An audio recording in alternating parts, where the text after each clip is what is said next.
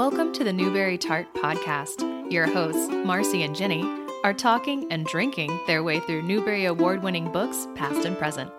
Hi, and welcome back to the Newbery Tart Podcast. I'm Marcy. And I'm Jenny. And today we're talking about Surviving the Applewhites, which was a 2003 Newbery Honor and written by Stephanie Tolan.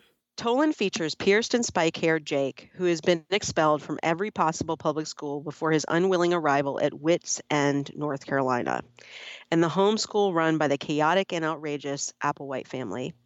The eccentric characters and fast pace culminate in a hilarious musical production that forces Jake to grow.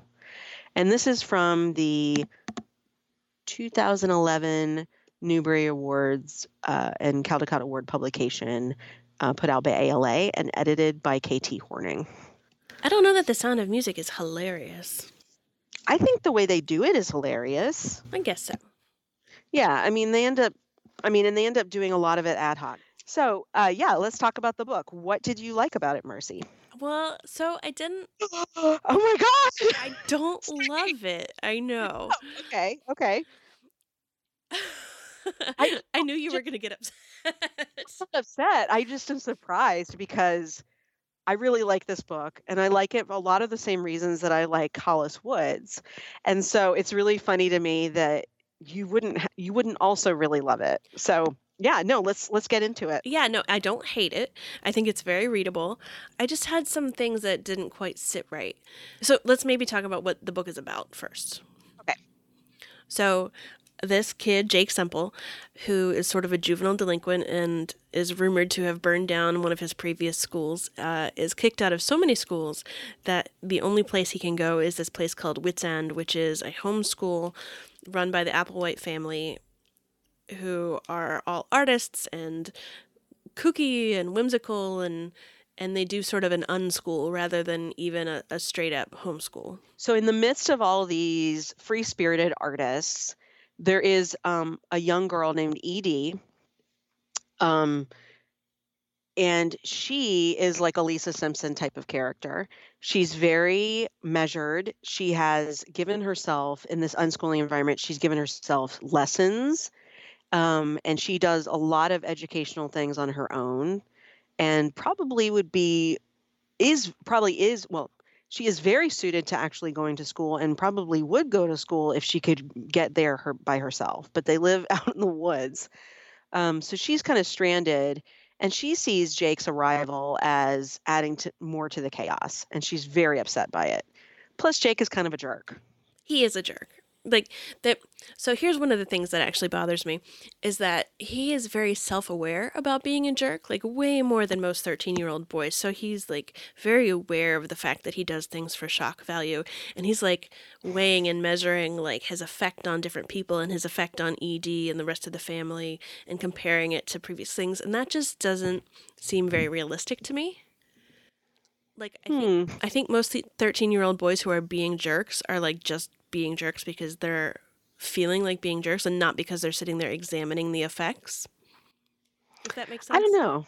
I'm, I mean, I get what you're saying, but I also think that the Jake that he emerges and the Jake that he ends up being shows that he is a very thoughtful person. So even if he was using it for bad, he would still be putting thought into it. I think that's how I read it. I guess so.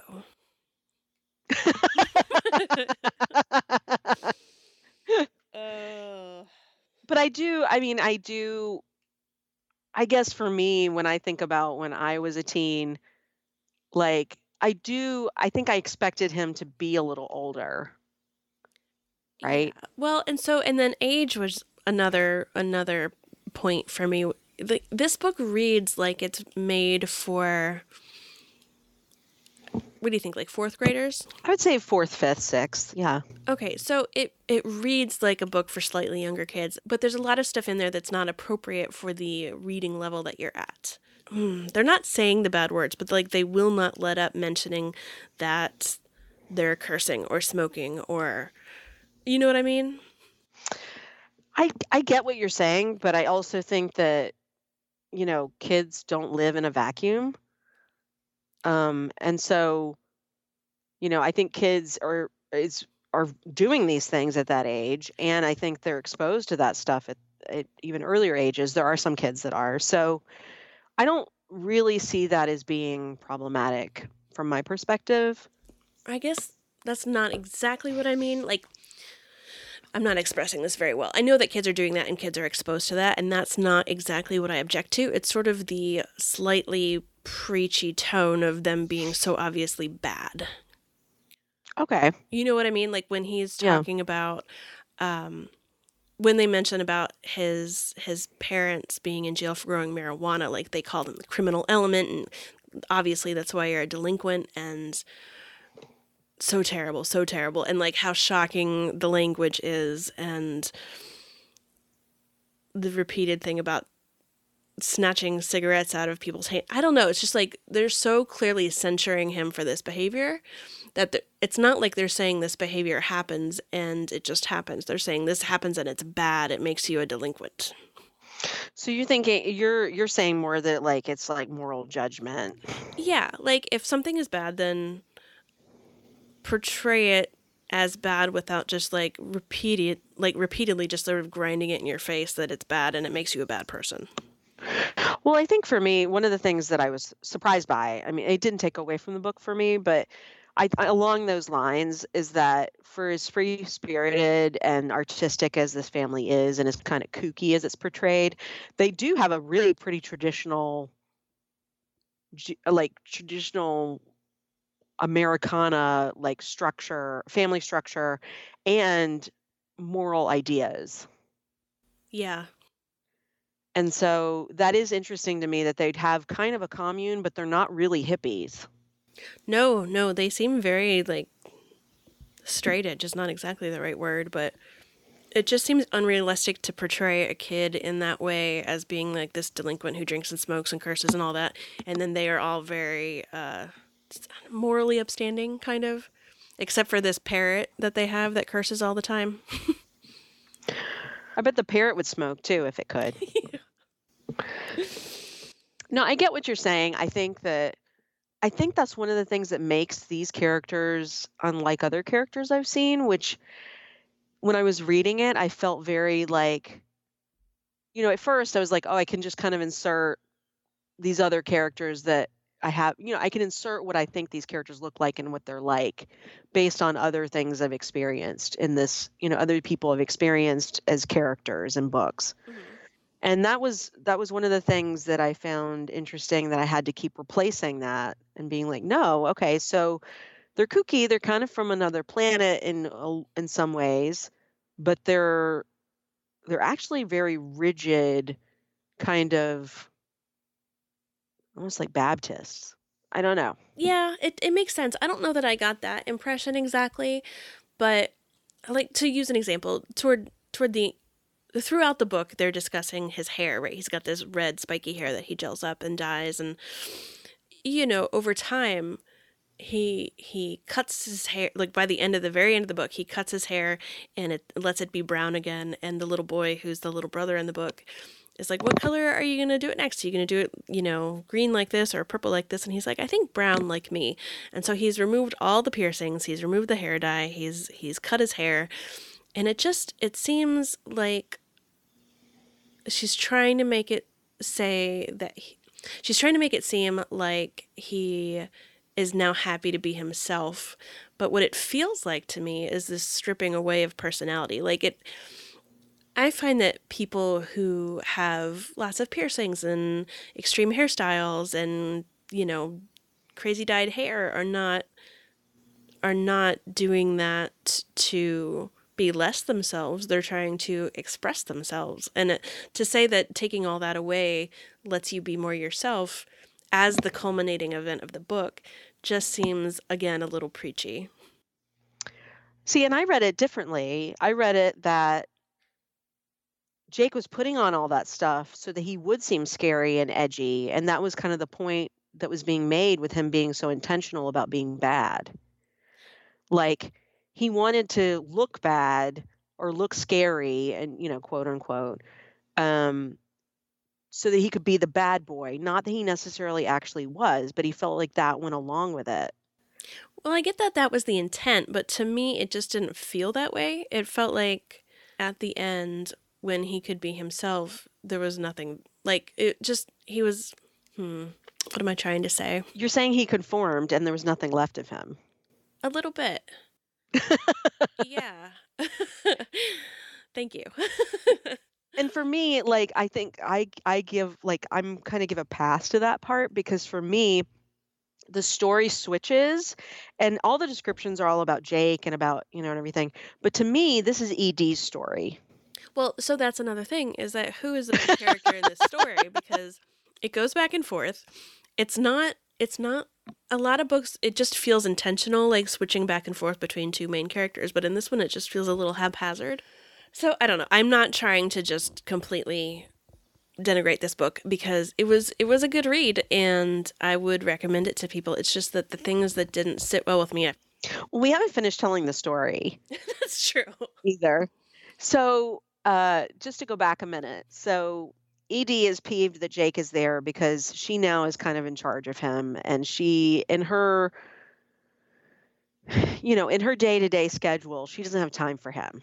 The dog and the youngest Applewhite uh, take a huge liking to Jake and he becomes kind of their caregivers and that starts to change Jake. ED starts to see that Jake is actually not as bad as he likes everyone to think he is. And that starts to culminate into the dad wants to do a production of um, of Sound of Music. The dad is uh like a director of plays and he gets hired to do like a local community theater production of The Sound of Music. And because the board of directors has this woman with a horrible little daughter who is very bad at singing, and the woman is insisting that her daughter get cast as the youngest Von Trapp, um, basically they, they come to a, a point where they can't they can't reconcile it, and so the community theater cancels having the play and they decide to stage the play then uh, in the barn at this at the school at the homeschool. So everyone in the family starts to get involved. Yeah, they they do the set design and the production. They do all the building and the art. Uh, they make all the costumes, and even before it got moved to the barn, they ended up casting Jake as as Rolf in The Sound of Music, which this is see i feel like everything i say is negative but it was it was because he ran into the kitchen singing one of the songs from the sound of music which one unlikely and two this transformation which i'm not denying that it could happen. It just seems so weird to me that a kid who's being portrayed as like tough and so aware and perceptive about his effect and his his appearance to other people and sort of his reputation would then be like, hell yeah, I want to sing these songs and have a love story and, and let's do a musical. Like, it just, I don't know. It just seems like a stretch. It doesn't to me. I can see where there's gaps that you that like the reader has to fill in a little bit and so if you're not willing to make that leap, I completely understand that, but it doesn't to me because I feel like you know, if we get into if we want to get into a discussion of like toxic masculinity, um, we could get into a discussion about even at 13 years old, Jake thinks that he's to posture and show that he's a, a tough guy. Mm-hmm. When meanwhile, he just wants to be in musical theater. And that's what kind of gets that's what kind of gets pulled out of him. And I think that's okay. And I think that's um I think that's all there, at least for me in my reading. But I get if I get if it's not there for you. Yeah, I mean, I hmm, I'm just saying it seems unlikely in the context of this book specifically.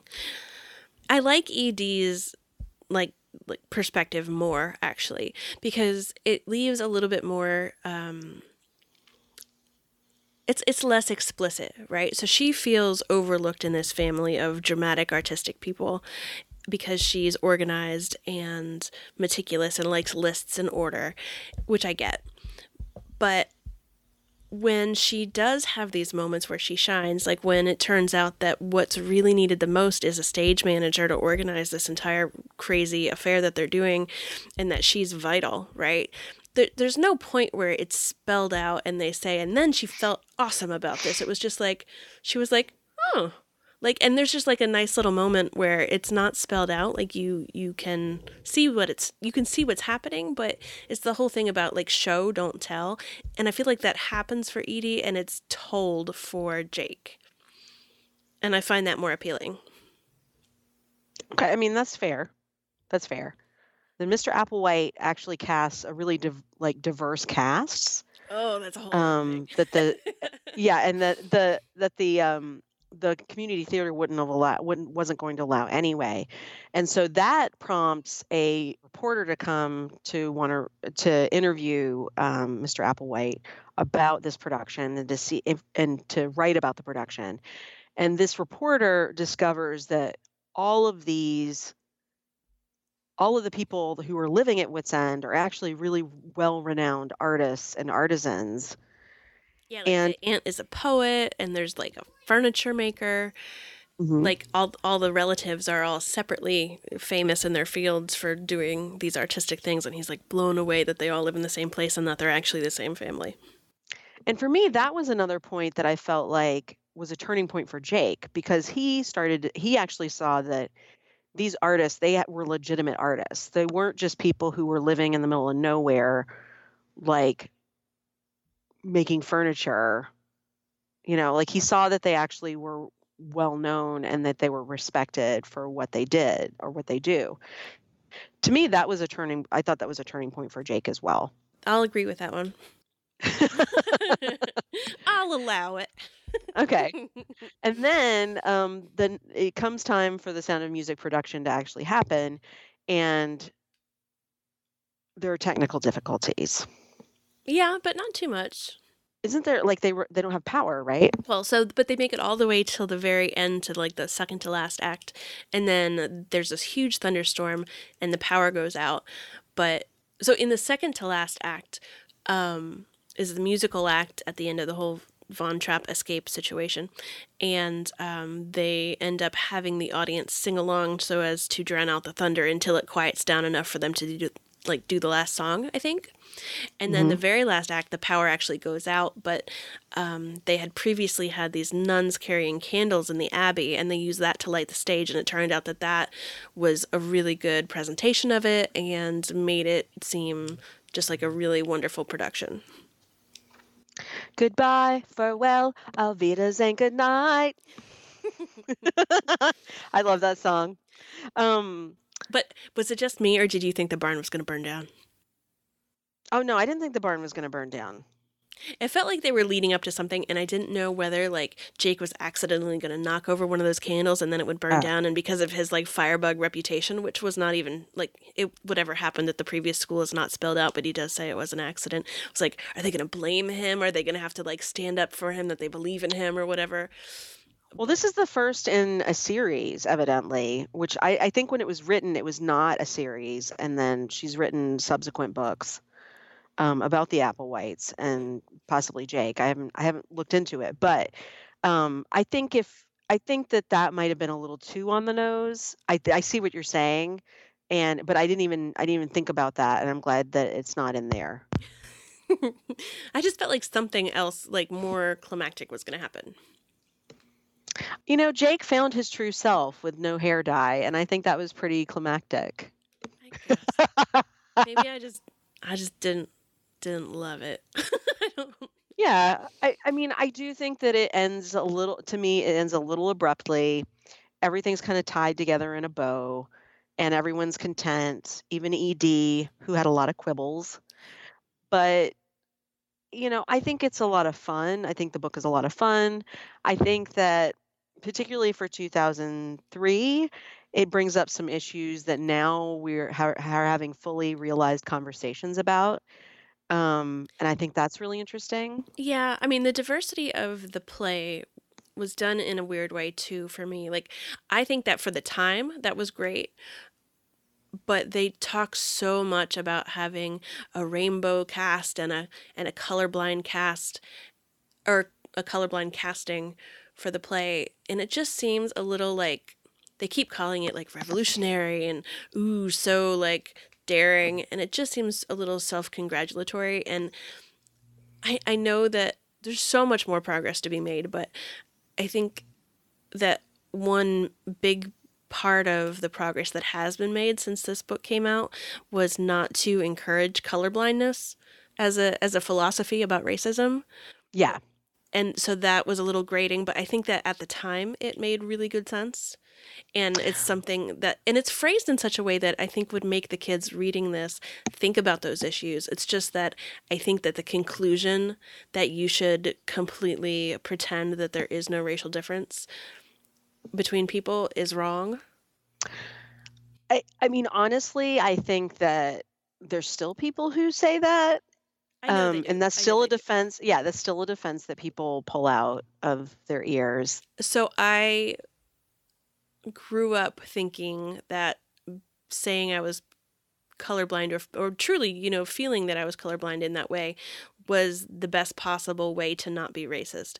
And I think that kids reading this should have a discussion if you're recommending this book to kids i think you need to have a discussion about why that is not actually the most helpful way to deal with those issues I, I think you're right. I mean, I think that there's a certain faction of people who will read this book and still think this is right on the money mm-hmm. as far as um, how you talk about race with white kids and how you think about race yourself as a white person. Um, and but I think there's a large faction of people who have moved or tried to move past that, and I I think it's good to acknowledge that that progress has been made and that color blindness really just perpetuates a, a kind of blindness. It's not really it's like a, a soft, nice racism. Something I strive for with my own child is, you know, that we see people's differences and we celebrate them. Yeah, and um, that was really brought into focus by a paragraph toward the end where they're looking at these rave reviews of the play, and one of the reviews basically was like, after the first minute, like you can't even tell she's black. Like it's just, it, yeah, it, yeah. It didn't land very well for me, and I just think that I don't know. I I, I know. I, I know like, what you're saying. Yeah. I agree with that part definitely. And um, so you know, I you know, this is a book that I would I would talk about those issues with my child as as we read. And like no shade on Stephanie Tolan because in 2002 like that is an absolute like common progressive attitude and I had it too. And that's why like it's such a subtle difference for some people that I just want to make sure that if anybody is is reading this with, say, a class or whatever, that you make that a discussion point because I feel like it's really important.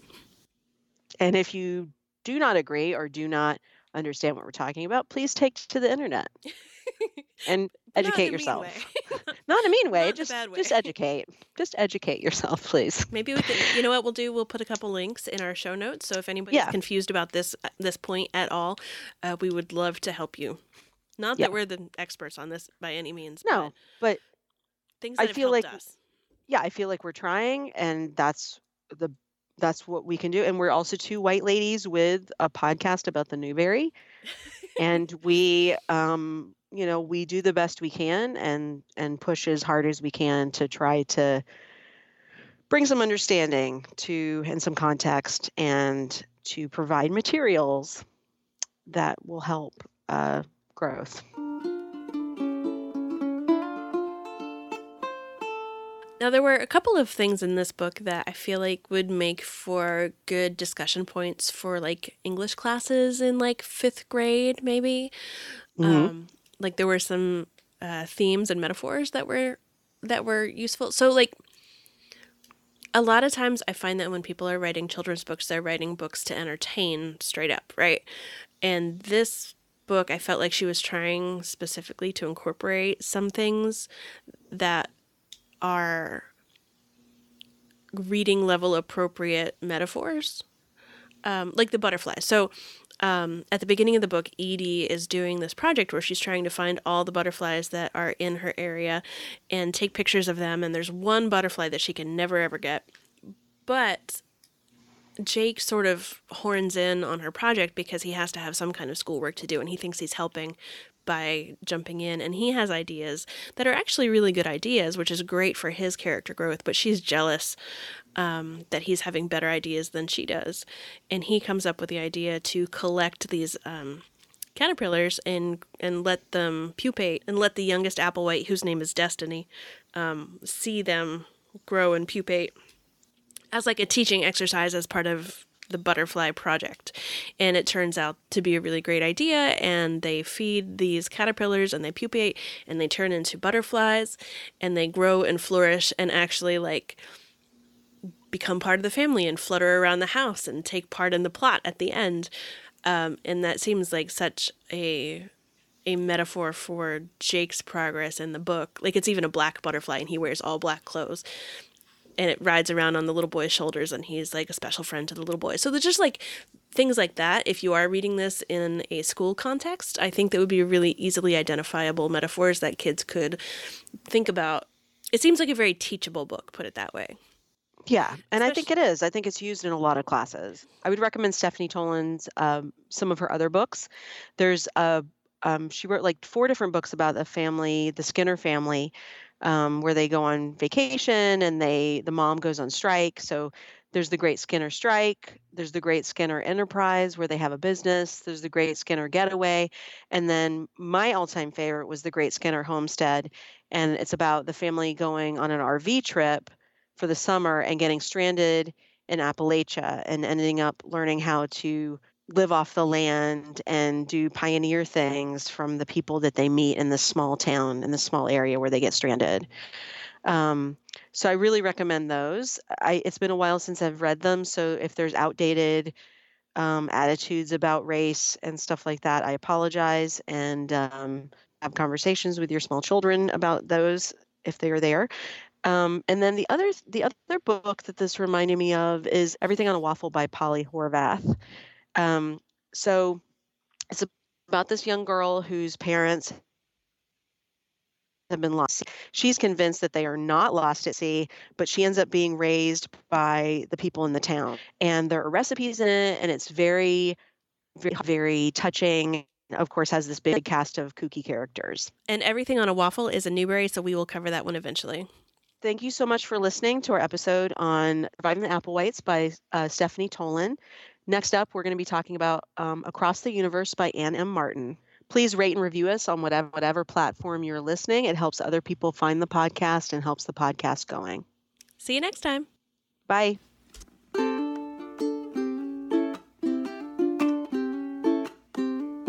Production assistance for Newbery Tart is provided by Raphael Siebenman and Liam Grove. Graphic design by Liz Meitinger. Intro and outro by Ariana Hargrave. Music for this podcast is provided by the laid back and local Throckmorton Ukulele Band. You can hear more of their music on Facebook. Find more Newbery Tart episodes at iTunes, Stitcher, or wherever you listen to your favorite podcasts. Our website is Newbery Tart. That's N E W B E R Y T A R T dot com.